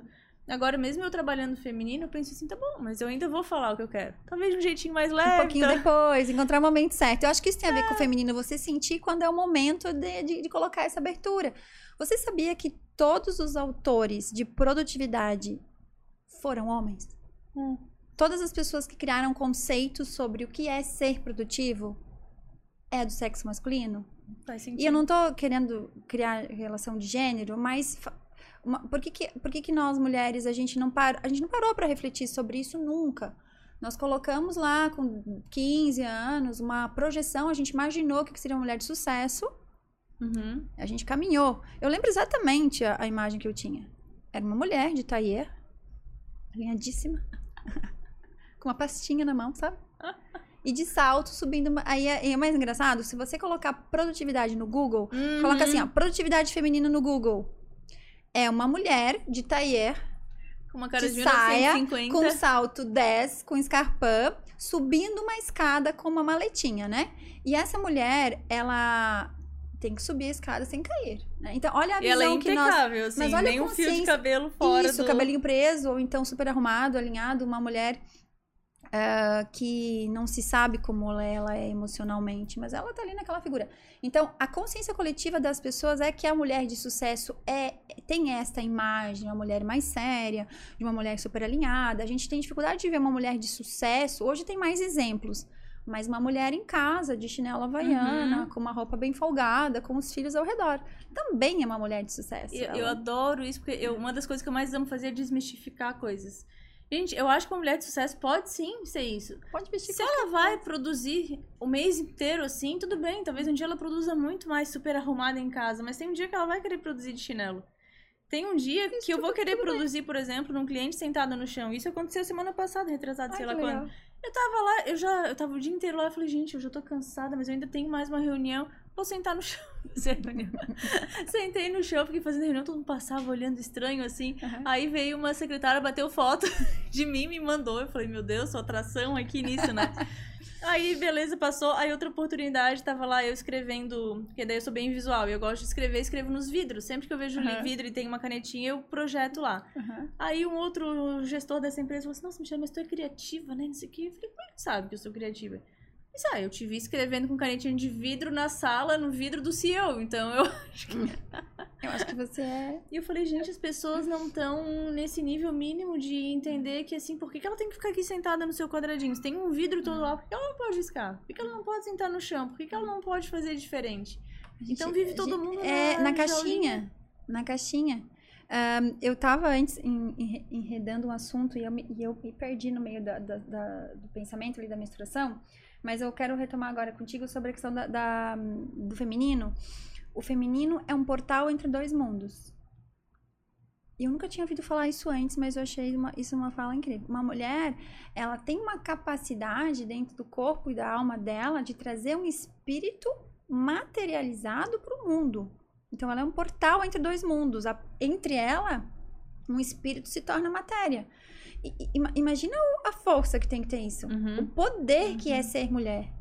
E nós estamos sempre tentando ser cada vez mais masculinas, mais masculinizadas, mais fortes, mais práticas, mais objetivas, mais racionais para ser poder. Quando na verdade o poder todo já, já é nosso. Por isso que eu assim, eu não gosto de falas de empoderamento feminino. Ah, vamos empoderar as mulheres. Eu sei que isso dentro do Pacto Global, é, de todas essas, essas ideias do que é trazido é, dentro de, de- dessas conferências mundiais, Uhum, do que é falado, ok, fala sobre o empoderamento, fala sobre equi- equidade, sobre qualidade, sobre os homens receberem tanto quanto as mulheres, seus mesmos direitos, né? E isso dentro da empresa ser um respeito Mas tem palavra É, que já mas, vira... mas o empoderamento, acho que se a gente for olhar um pouquinho pro- pro termo empoderar uma mulher, é sem sentido. Porque, na verdade, a mulher já, Já tem nasce, poder. E eu assim. vejo muito, muito Reels, muitos memes de internet, agora com o Instagram. Dá pra ver claramente quando é um post de uma mulher ferida. Dá pra ver claramente quando é, uma- é um feminino ferido que tá ali. Um feminino com dor. Porque são, assim, frases tentando diminuir os homens. Ah, São frases de dor, de pura dor, assim, ah, porque se ele falou isso, não, não sei o quê, mostre isso, mostre aquilo, mostre aquilo. Você não precisa mostrar poder, porque rainhas já têm poder. Uma rainha precisa mostrar poder? Não, ela já é poder. Só que eu acredito que falta a gente se, se resgatar no sentido de relembrar que nós somos esse, essa magia nós somos esse poder e que a gente tem dentro de nós uma capacidade intrínseca de gerar realidades. O feminino bem nutrido é um gerador de vida. É um- o que, que acontece com o feminino bem nutrido? Ele chega aqui nessa sala, ó, essa sala eu acredito que é, é de homens essa sala? é É só de homens? O que, que ela faz, uma mulher aqui? Ela vai chegar, vai trazer um porta-copo colorido, ela vai botar uma florzinha, ela vai tirar, às vezes, o cacto, botar uma florzinha, ela vai colocar uma cortina de outra cor. precisa- Ela, ela vai olhar pro ambiente e ela vai ver uma. Um- Ela, ela vai dar um toque. E isso é a nossa habilidade natural. Então, nós não precisamos que ninguém nos empodere, que diga, Uhum. ó, vou te dar o bastão do poder. Você agora se sinta poderosa. Não, é só a gente ser nomes. Eu já sou assim.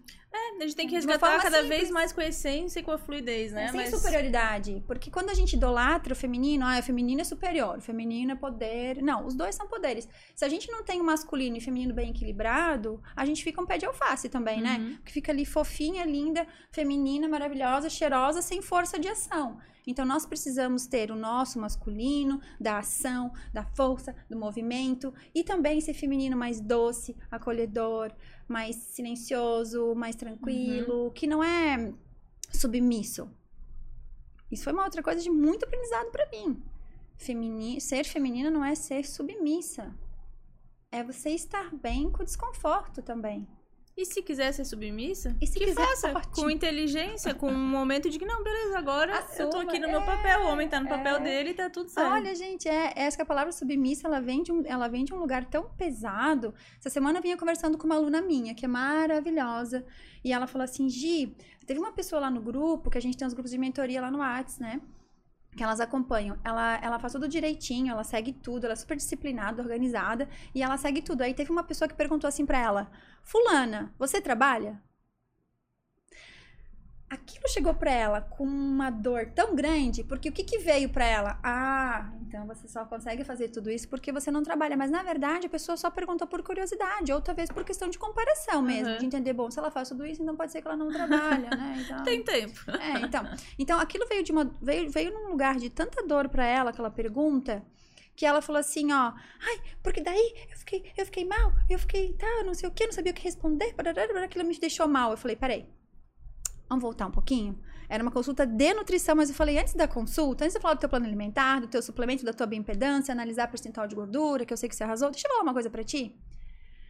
Você é uma mulher que o seu esposo tem condições né? De você não precisar trabalhar e você poder ficar em casa administrando uma casa que é uma função Uhum. gigantesca que sério, uma mulher que tem filho e trabalha em casa trabalha mais do que tem quem tá fora. Uma mulher, uma mãe que cuida de uma casa, que cuida de filho, ela cansa muito mais do que nós que gerenciamos uma empresa eh, real. Então eu falei pra ela assim, ó, qual é a dor de você assumir que o seu papel é bom, é fácil, é tranquilo? Por que, que você não, não se apropria e se autoriza a ser essa mulher que tem benefícios? Ah, porque, não sei, fica parecendo que o meu marido que me banca. Menina, o lugar que você está é o lugar que 99% das mulheres adorariam. Que elas pudessem trabalhar se elas quisessem. Se elas pudessem Quando produzir quisessem. quando quisessem. Então, assim, se apropria dessa. ah, desse. Desse presente que a vida te deu e seja feliz e não se não justifica, não justifica porque se você é feliz ali, se você tá tudo bem ali, é isso que importa. O que as pessoas pensam sobre a tua dinâmica familiar, social, econômica, financeira é a questão do outro. Porque a mulher, o que acontece? Ela tá sempre se comparando. E a É. comparação é masculina. Se você comparou, julgou, tá no masculino. Então isso aí é uma coisa pra pensar, né? E é muito autoconhecimento. É muito. Eu tenho uma amiga que ela é muito, muito, muito boa. Trabalhou com RH um tempo e tal. Mas o sonho dela era cuidar da casa, do marido e dos filhos. E ela faz isso com muita perfeição, assim. Inclusive, ela falou assim um dia: se existisse uma profissão aqui no Brasil ainda de governanta, eu queria. Porque eu ia ser a melhor do mundo. Se encontrou. E ficou um tempo ela se encontrando nisso e aceitando. Hoje, ela é super fluida, dá, dá, dá gosto de ver. Mas ela faz aquilo, assim, ó, as crianças dela são mega educadas e, e é tudo assim no- nos trinques. Ela gosta. Porque ela usa aquilo como se fosse É. profissão e ela gosta, ela se É. dedica, ela acorda cedo, É. ela dorme tarde, ela organiza, faz tudo. Então é um fluir dentro daquilo que tu se conhece, né? É. Dentro daquilo que É. tu queria, Quando você se conhece, você não se compara, você não se permite ficar se comparando. Você sabe que você é você, é um ser único. Nós todos somos de uma inteligência divina, individual, uma centelha, uma fagulha, que é única. É única. E esse assunto, né? Esses assuntos todos, na verdade, dá pra gente ficar aqui horas falando. Quem quiser mais conteúdo, acompanha a gente no Instagram. Tem o meu canal, que, claro, eu falo muito mais de RH, de gestão. A gente fala muito mais de, de alimentação, de nutrição, de mindset, meditação. Tem as mentorias, tem os programas, né? Agora tem vários programas. E é um exemplo também de marketing digital, né? Porque tu já testou tanta coisa e É. agora tá funcionando Tô isso tudo que tu sete tá anos no marketing digital. Comecei sozinha, assim, chutando pro gol. Arrumando a bola, chutando pro gol, indo atacar e fazendo tudo. Aí, em agosto do ano passado, eu falei, chega. Agora precisa de uma equipe. A gente tem uma equipe direta e indireta de oito pessoas. Mais, né? Indireta mais. Mas a gente está também engatinhando, porque o marketing digital, ele muda a cada três meses. As estratégias que funcionavam a cada, três- a cada três meses, agora não É. funcionam mais.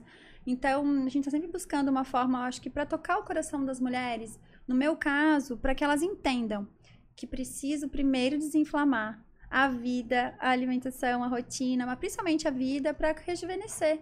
Porque a gente pode interferir na linha do tempo. A gente pode ser uma mulher de 50, de 60, de 70, de 80, flexível, saudável, uma mulher que tá ali utilizando as suas funções corporais, que tá levando o corpo dela para passear, né? Porque quanto mais a gente cuida do corpo, mais tempo a nossa alma vai passear.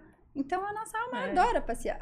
E eu acho tão legal que esse assunto, na minha opinião, cabe tanto, tanto, tanto, tanto, tanto pra homem também. Sim. A gente só não tem muito hábito de falar isso, né? Mas eu, eu acho que é a mesma coisa. É a mesma coisa. Quanto mais se cuidar, mais se autoconhecer, mais se alimentar bem, mais vai ter paciência pra lidar com os perrengues do dia a dia, com os mimimi do dia a dia que A tem vida pra fica mais caramba. A fácil. vida fica mais fácil. É. Eles ficam mais amorosos, equilibra a energia do feminino também, a É. empresa fica mais fluida. E tem um sentimento, assim, que eu compartilho muito com alguns colaboradores, que é... Se eu entro na empresa, já me dá aquele... "Ah, que medo. E essa imposição que o CEO tem, ou que normalmente pessoas é, no perfil comportamental mais tubarão, que nem a gente tem, né? A gente causa medo nas pessoas, às vezes, sem querer. Às vezes a gente tá ali emanando amor, mas tem alguém ali, meu Deus... A Michelle vai, vai me perguntar tal coisa e vai falar tal coisa, não sei o quê. E eu falo, gente, isso, isso para mim hoje em dia tem muito mais a ver com amor, com ensinar, com me doar, Uhum. pra que aquela pessoa seja boa mesmo e, e mostre quão foda ela é, do que pra brigar, pra, pa- né, pra aparentar medo, coisas assim. Eu cobro muito dos meus funcionários. Eu cobro pra caramba. Eu cobro muito. Eu teve uma, uma jornalista que entrou há pouco tempo comigo, ela ficou há seis meses, eu falei pra ela assim, olha, Você pode ficar, você pode não ficar, você pode não aguentar, e eu posso também não aguentar, mas assim, você vai sair daqui diferente do que você entrou. Eu vou te ensinar a ser resiliente, mais resiliente, mais forte. E assim, às vezes não vai ser de uma forma muito boa. Mas é, eu, eu fico oscilando entre esse masculino essa força e essa doçura. Então eu também estou em constante evolução. Eu erro, sou humana, Sim. eu estou aprendendo. O que eu fazia há seis meses, hoje eu não faço mais. Eu estou num relacionamento onde eu estou aprendendo muito sobre gestão de pessoas, que é a minha falha. Que é assim, eu não tenho muita paciência para é, motivar pessoas porque eu desenvolvi para mim o aspecto de automotivação. Então eu não entendo muito bem o que é motivar, assim, precisar motivar, vamos, vamos, né? E eu faço isso muito nos grupos. Então, nos últimos oito meses, eu estou aprendendo, eu estou ensinando as pessoas a, se, a se disciplinarem, a querer se motivar, a ter autonomia para motivação e não precisar ser puxada por um fiscal. Mas é que também é triste, né? Tu põe uma informação no grupo, aí o infeliz vai lá e pergunta: ai, o que, que é para fazer mesmo, Gi? Eu não respondo. Ah, o que que não. eu não respondo. Então, eu estou aprendendo a ser mais. Uh, delicada. Mas mais, ele tá te ensinando mais isso? Perspicaz. Com feedbacks é, diretos? É, ele é VP de uma empresa multinacional ah, e trabalha e trabalha com Então para chegar lá com já gestão de muito. pessoas, com comercial, ah, apanhou muito, né? Então eu e aprendo... bateu muito também, né? Ele eu... deve ter batido Nossa, pra cacete. Eu tenho, às vezes eu passo uma vergonha, assim, ele fala, ai, faz isso, faz aquilo, ai, putz, óbvio, né? Ai, que vergonha, vai, vou lá, faço e dá certo. Então é. eu hoje tô num relacionamento que eu aprendo muito, eu falei isso pra ele de manhã, tu me ensina muito. E é engraçado, porque as pessoas vêm para complementar, gente. E era bem. Eu confesso, eu não sou exime em gestão de pessoas. Porque eu vou lá, pego e faço. Ah, mas daqui que eu faço. Então eu eu tenho que desenvolver isso. Então, eu sou super imperfeita. Eu sou um ser humano em construção. E já tá tudo bem para mim assumir ser assim. Isso é bom, porque antigamente Sim. eu não assumia. Eu não ah. queria falar sobre isso, né? Então, mas eu sou, sou imperfeita, eu sei bem pouco. E o pouco que eu sei, eu quero dividir, enfim. E eu acho que isso é muito importante as pessoas perceberem é, que é por amor, né? É, cansa fazer conteúdo, cansa disponibilizar conteúdo, cansa dar feedback, cansa da mentoria. E se a gente faz isso ainda é porque o ser humano do outro lado seja melhor. Então é por amor. Só que eu aprendi de uma forma dura. Então eu ensino de uma forma dura também. Hoje eu tento ensinar de uma forma mais leve, tentando ser mais empática. Uhum. Mas eu penso assim, eu levei cacetada, então eu vou dar é. cacetada pra pessoa. A gente, a gente é o que a gente fizeram com a gente também, né? E, e é. os meus chefes antigos eram assim, eu tive pouco chefe, mas eles eram assim, enérgicos. Minha mãe é enérgica, meu pai também. O que, que você era... aprendeu a ser? Enérgica. Exato. Você não teve outro exemplo. Exato. Aí, isso tudo a minha equipe foi me ensinando ao longo do tempo. Mi, não precisa ser tão assim. Mi, grossa, é, é grossa. exatamente. Meus amigos também foram ensinando, Tricona. todo mundo foi ensinando. Mas porque eu tava aberta a aprender. Então, assim, ainda sou assim hoje em dia. Mas eu tento o tempo inteiro. Esses dias um cliente meu falou assim: Ai, tem uma coisa. Eu admiro muitas coisas em ti, mas tem uma coisa que eu não admiro. eu não tinha nem perguntado, não queria nem saber. Aí ele falou assim: Ai, tu fala muito palavrão. Aí eu falei, gente, meus pais vivem me falando isso, minha mãe, meu eu pai, mudei. todo mundo. Eu, eu falava. E aí eu comecei a, a entrei num ambiente social mais refinado, elegante. E aí nas duas primeiras vezes que eu falei, a pessoa me olhou assim, ó.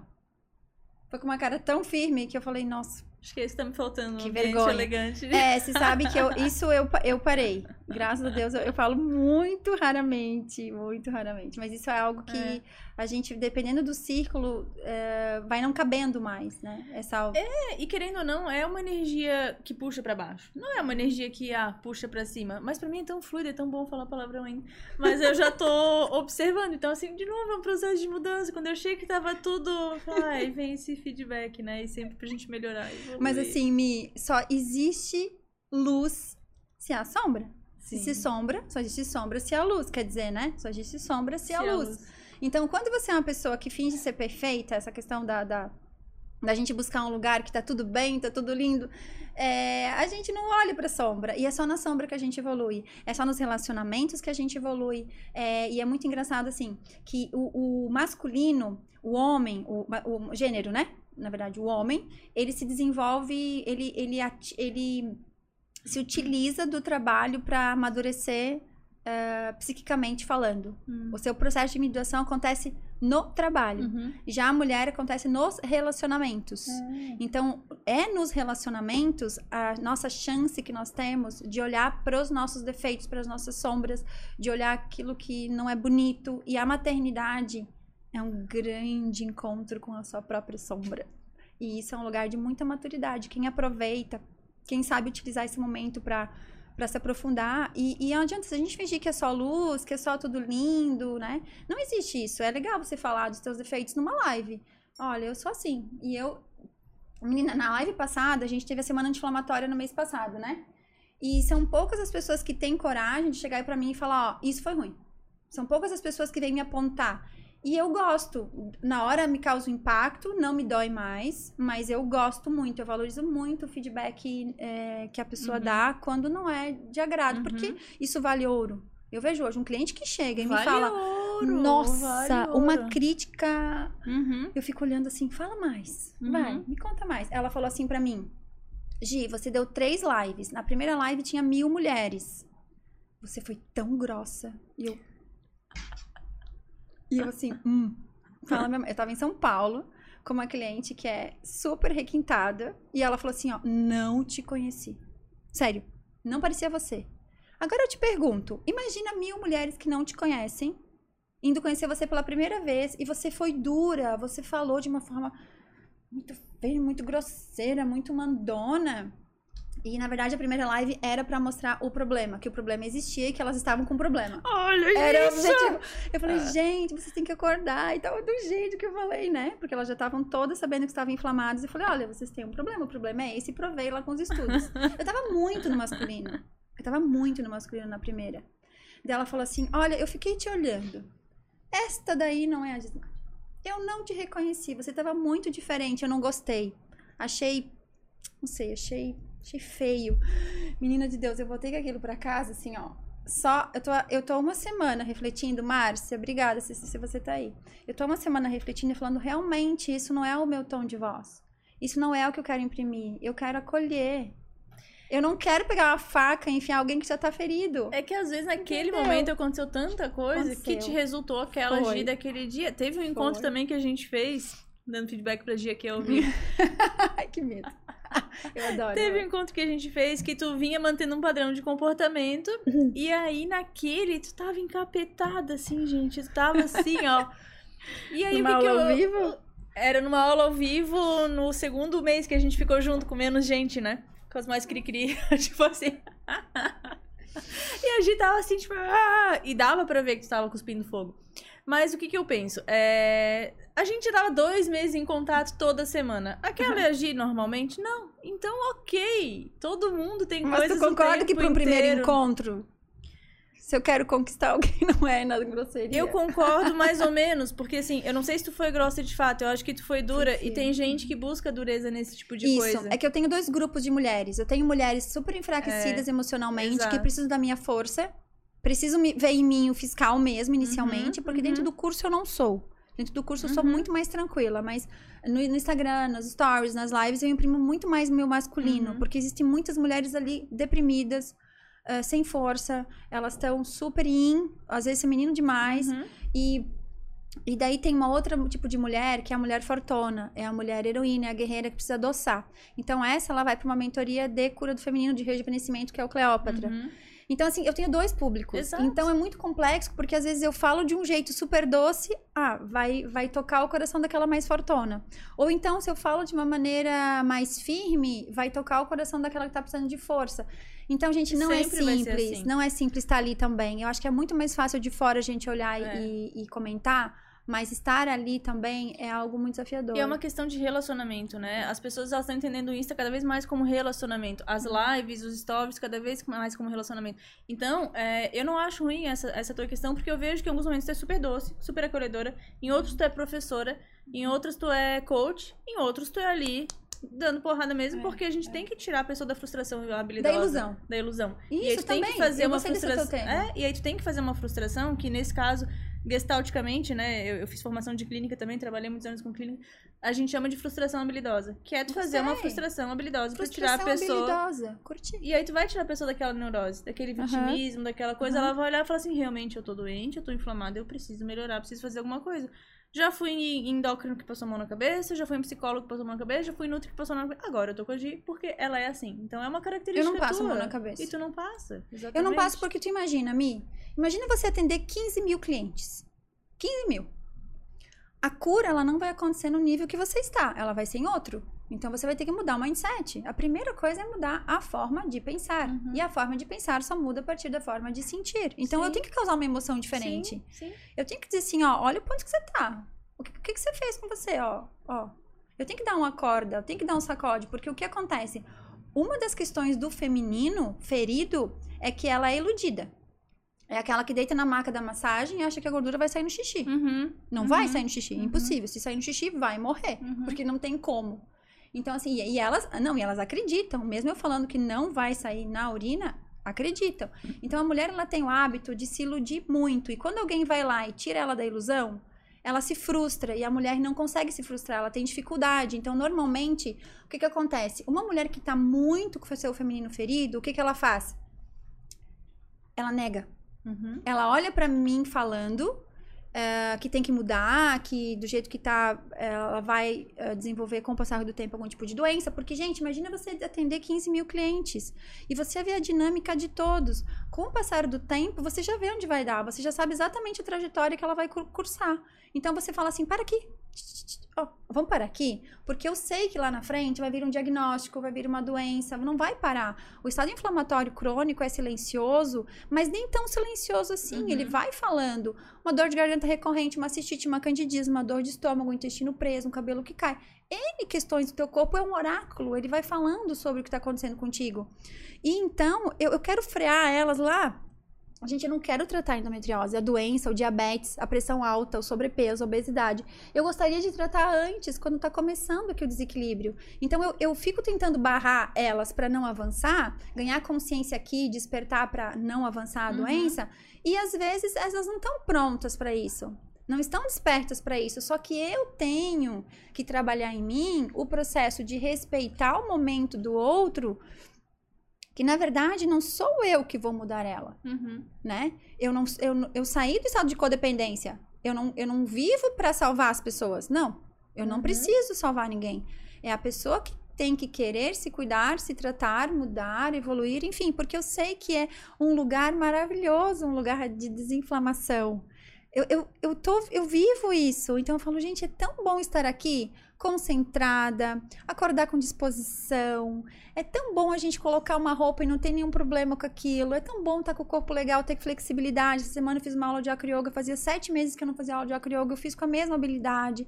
É tão bom a gente ter saúde, estar num lugar assim eh, de poder, de saúde, que eu falo, é tão bom que eu queria trazer vocês todas para cá, assim, é mais um desejo de que elas vivenciem e experimentem a sua nessa vida, não em outra vida, o máximo potencial de saúde e de beleza, porque isso é possível.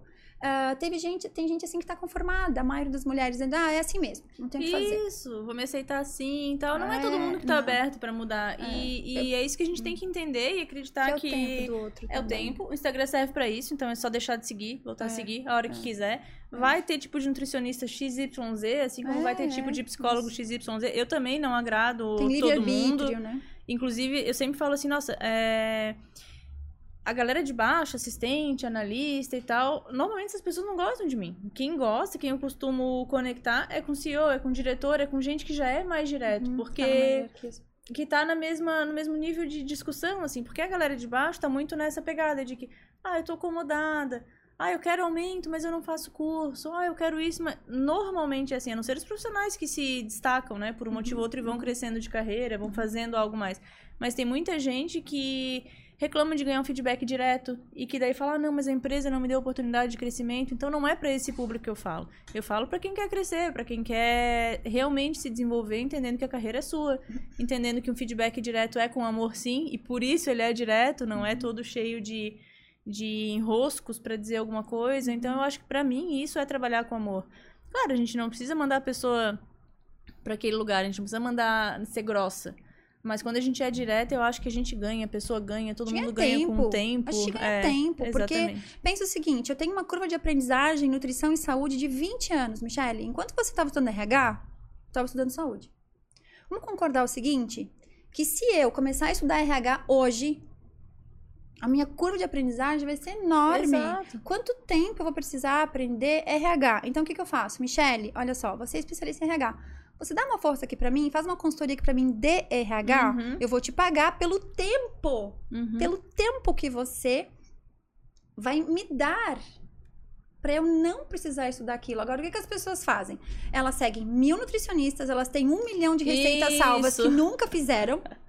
Nunca fizeram. É uma coisa louca. Eu não sei porque existe tanta receita que não faz. Gente, para de salvar receita, por favor. Elas seguem sete tipos de, de abordagens diferentes. Uma é low carb, a outra é funcional, a outra é não sei o quê, a outra é cetogênica, a outra... Gente, não tem como. Não tem como. É porque as vertentes da nutrição, que é uma ciência nova, agora os profissionais estão decidindo o lugar, o lugar deles. E eu vejo assim, na questão da inovação, ah, na minha área sempre fui buscando inovar e trazer antes. Esses assuntos relacionados à inflamação, à abordagem integrativa, só vai ser moda daqui a cinco anos. Então, quem começar agora já vai ganhar tempo. Então, imagina, 20 anos de carreira, de estudo eu tenho em saúde da mulher. Se você me contratar para eu fazer um trabalho contigo de saúde, produtividade, alinhamento, alta performance feminina, é, dentro do- dos ciclos femininos e suplementação e trabalho de rejuvenescimento natural, quanto tempo você vai deixar de ficar pesquisando dicas? Porque as pessoas confundem muito, assim, são coisas diferentes, soluções e dicas. Eu adoro falar sobre isso. Dica é rápida, barata e não Uhum, funciona. uhum. Solução é, tem custo, é mais demorado e funciona. Então tem que ver o que você quer. Você que é uma pessoa madiqueira, uma pessoa que coleciona dica, eu não quero, eu não tenho tempo para ser, eu quero avançar, eu quero evoluir, eu quero crescer, eu quero, eu sei aonde eu quero chegar. É que daí às vezes vem pessoas assim, bem cruas, é, discordando de alguma coisa que tu fala, ou perguntando alguma coisa que não faz sentido. Porque tu tá trabalhando um tipo de abordagem, a pessoa vem lá e fala de outro. Ou fala assim, ah, não concordo com a tua. Aí a gente vai olhar aquela pessoa, quem que ela é? Ela é estudante de nutrição que acabou de entrar na faculdade agora, não tem experiência, nem estudo, nem vivência de vida e tá querendo discutir contigo dizendo que não concorda.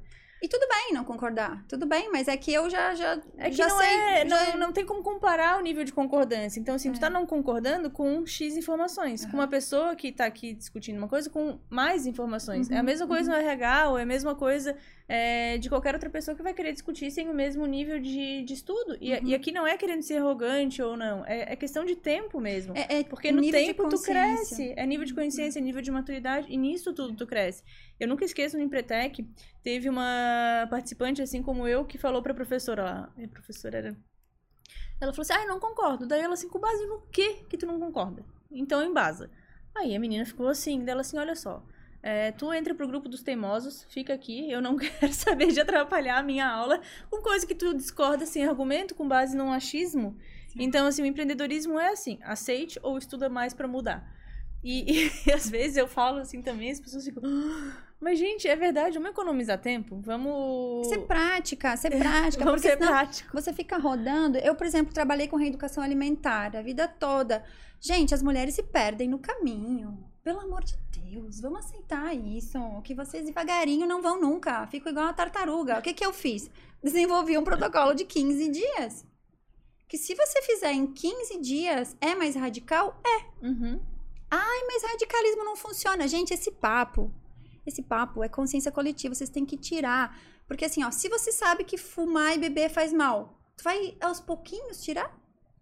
Por que que você vai tirar aos pouquinhos se você já descobriu que faz mal? Tira de uma vez, Uhum, entendeu? Muda uhum. de uma vez. Ah, mas não se mantém. Sabe, eu sempre falo assim, ó, primeiro faz e não queira entender a jornada toda. Isso. Primeiro faz, Isso. faz, criatura. Daí faz, aí você vai sentir o que, que vai acontecer. Por quê? No meu protocolo de reset metabólico, eu tenho duas mil alunas que fizeram. Mi, não teve uma, uma que não fez, que não teve resultado. Não teve nenhuma. Então, assim, faz primeiro, sabe? Se você acredita, se tem uma fagulha ali dentro dizendo, se tem uma intuição dizendo, é por ali, eu quero isso, eu quero ter um resultado mais rápido, faz, porque daí o que acontece? Os estudos também já comprovaram que uma abordagem mais rápida, que te traga resultado, ela impacta Uhum. tanto no teu emocional, ela impacta tanto. É, é um ciclo é, virtuoso. É um ciclo que você quer mais e mais e mais. Então, assim, é, existem muitas regras é, que se colocaram, que a, a gente acha que é certo, que é aquilo é certo, e a gente vai saindo um pouquinho do, da caixinha da cabeça do, dia a dia do- do- da grande parte das pessoas e vendo que a maior parte do que elas acreditam está errado. Então, eu hoje sou a favor, sim, de radicalismo por 15 dias. São só 15 dias. Aí tem gente que se empolga e continua. Ah, a maioria se empolga e continua. A grande maioria empolga e conti Ai, continua. E é isso que faz, boa. assim, meu. É isso que faz a, a minha vida ter um brilho, assim, especial. É, não só por isso, mas isso é um ponto que eu tenho vontade de explicar para todas as mulheres que ela tem dentro delas o poder de autocurar-se. Todo mundo tem dentro um poder, né? E eu acho que esse poder sim é de autocurar-se. É, claro, a gente tá falando aqui muito pra mulher, né? Mas é, cada pessoa tem um poder próprio de fazer o que quer da sua vida, né? Seja curar, seja se conhecer, seja curar os outros, ajudar os outros. Eu sempre falo que a empresa tem uma razão social, né? Ela tem uma Hum, razão é, social de que ser que, isso, que é tem que ser curar os outros, né? Tem que Ai, ser ajudar lindo. Razão social. Né? E, e de fato é isso, assim. Então, se a gente conseguir ajudar um pouquinho quem tá ouvindo Tá. aqui, eu já fico Tá. bem, bem feliz. Não sei se os instas ainda estão rodando aqui, porque a gente já tá mais de uma hora Acho que a conversando. minha caiu, a minha caiu uma hora. É, mas obrigada, Gi. Adorei o papo, adorei ter vindo. Eu já tava querendo fazer isso há um tempão, assim. Gratidão, Ah, obrigada, obrigada, pessoal. Obrigada a todos Obrigada, gente. Sigam a Gi, é Gismari Bertoncello. Arroba né? Gismares. Arroba Gismari. Meu é arroba Michele de Giacomo, com zero no final. O RH Sem Mimimi também dá pra achar. Beijos. Beijo, até mais. Até. Nos vemos por aí. Sigam atentas e confiantes. Beijo, obrigada, Beijo, tchau.